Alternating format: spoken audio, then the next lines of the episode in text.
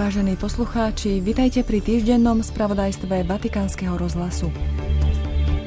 Neodvracajme tvár od chudobných, vyzýva pápež pri príležitosti 7. Svetového dňa chudobných. Nezabúdajme na bratov a sestry v Sudáne, sužovaných občianskou vojnou, vyzval pápež. Apeloval aj za ukončenie konfliktu vo Svetej Zemi. Pápež sa na znak blízkosti Izraelčanom i Palestínčanom v stredu stretne s príbuznými izraelských rukojemníkov Hamasu a rodinnými príslušníkmi Palestínčanov v Gaze.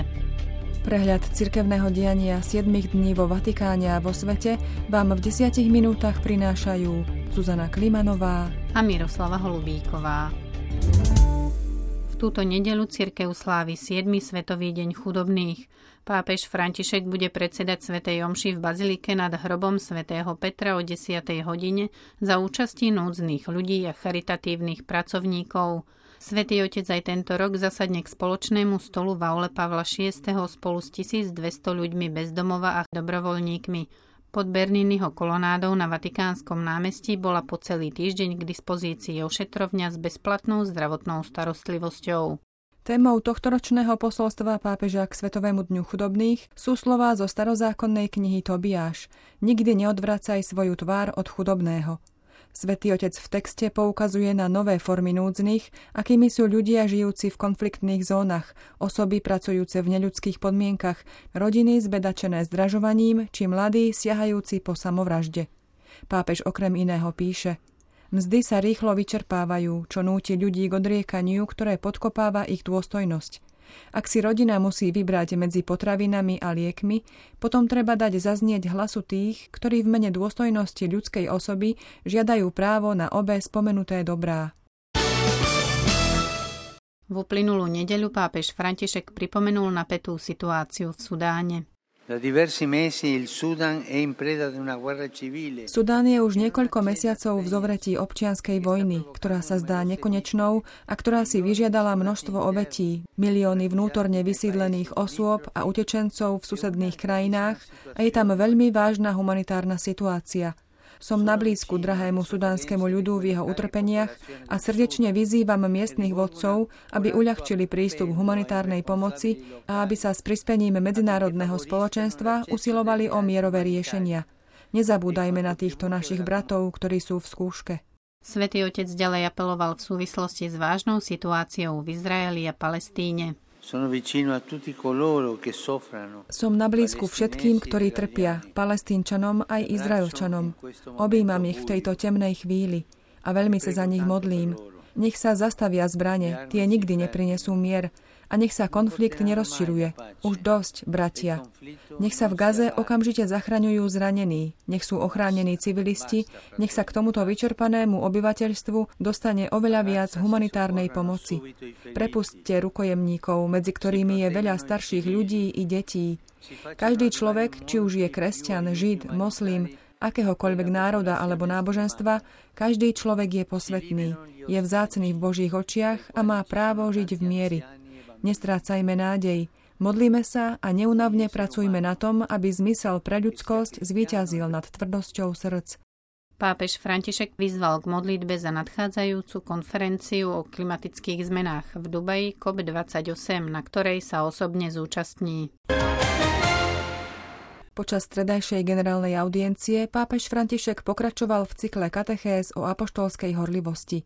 Ako oznámil, cyklus zhrnie v štyroch bodoch inšpirovaných apoštolskou exhortáciou Evangelii Gaudium, ktorej desiate výročie si pripomíname. Prvý z bodov je radosť z ohlasovania. Ježiš je radostnou zväzťou, stretnutie s ním vždy prináša radosť – ak to tak nie je, potom to nie je skutočné stretnutie s Ježišom, vysvetlil pápež a dodal. Kresťan, ktorý je nešťastný, smutný či nespokojný, alebo čo je ešte horšie, urazený a plný zášte, nie je vierohodný. Bude hovoriť o Ježišovi, no nik mu neuverí. Pozývam každého kresťana, nech je kdekoľvek a v akejkoľvek situácii, aby ešte dnes obnovil svoje stretnutie s Ježišom Kristom. Každý z nás nech si nájde chvíľu času a premýšľa, Ježišu, Ty si vo mne, chcem sa s Tebou stretnúť každý deň. Ty si osoba, nie idea, Ty si spoločník na ceste, nie akýsi program. Ty si láska, ktorá vyrieši toľko problémov. Ty si začiatok evangelizácie. Ty, Ježiš, si zdrojom radosti. Pápež František vo štvrtok 16. novembra popoludní navštívil jednu z periférií Ríma, aby sa stretol s približne 40 kňazmi 17. prefektúry rímskej diecézy. Ide o východnú oblasť mesta, ktorej obyvatelia sú zasiahnutí chudobou a marginalizáciou. V 1,5 hodinovom súkromnom dialógu kňazi Svetému Otcovi kládli otázky zamerané na pastoračné témy – Svetý otec pozdravil i rodiny v bytovej núdzi, ktoré našli útočisko v tamojšej farnosti Panny Márie Matky pohostinnosti. Pápež v septembri podobne navštívil kňazov v rímskej štvrti Prima Valle. Štátny sekretár kardinál Parolin v rozhovore s novinármi komentoval dramatickú situáciu na Blízkom východe. Ako povedal, prepustenie rukojemníkov a prímerie sú základné body riešenia situácie. Odsúdil využívanie nemocníc na vojnové akcie a vyjadril zdesenie nad opätovným nárastom násilia na Ukrajine. Vyzval na návrat k vzájomnej dôvere s cieľom zvolať medzinárodnú mierovú konferenciu. Vyšlo posolstvo pápeža Františka k 38. dieceznemu Svetovému dňu mládeže, ktorý sa bude sláviť na Sviatok Krista kráľa, čiže 26. novembra, na tému Radostný v nádeji. Svetý Otec v posolstve vyzýva mladých ľudí, aby robili statočné životné rozhodnutia a stali sa rozsievačmi nádeje v životoch svojich priateľov a všetkých navôkol, ale aj na sociálnych sieťach. Každý deň zdieľajte slovo nádeje, vyzýva pápež. Pápežský patristický inštitút Augustinianum v Ríme v spolupráci s Vatikánskym dikastériom pre kauzy svetých zorganizoval tento týždeň konferenciu s názvom Komunitný rozmer svetosti. Jej účastníkov spolu s prefektom dikastéria kardinálom Marčelom Semerárom prijal pápež František na audiencii. V príhovore sa zameral na tri aspekty svetosti. Svetosť, ktorá spája, rodinná svetosť a mučenícká svetosť – Pripomenul, že povolanie, ku ktorému sme všetci pozvaní, sa naplňa predovšetkým v láske, ktorá je darom Ducha Svetého a spája nás v Kristovi a s našimi bratmi a sestrami. Keď Boh povoláva jednotlivca, je to vždy pre dobro všetkých, povedal pápež. Chudoba je kotva a strážkyňa zasveteného života, skonštatoval pápež František pri stretnutí s účastníčkami 25.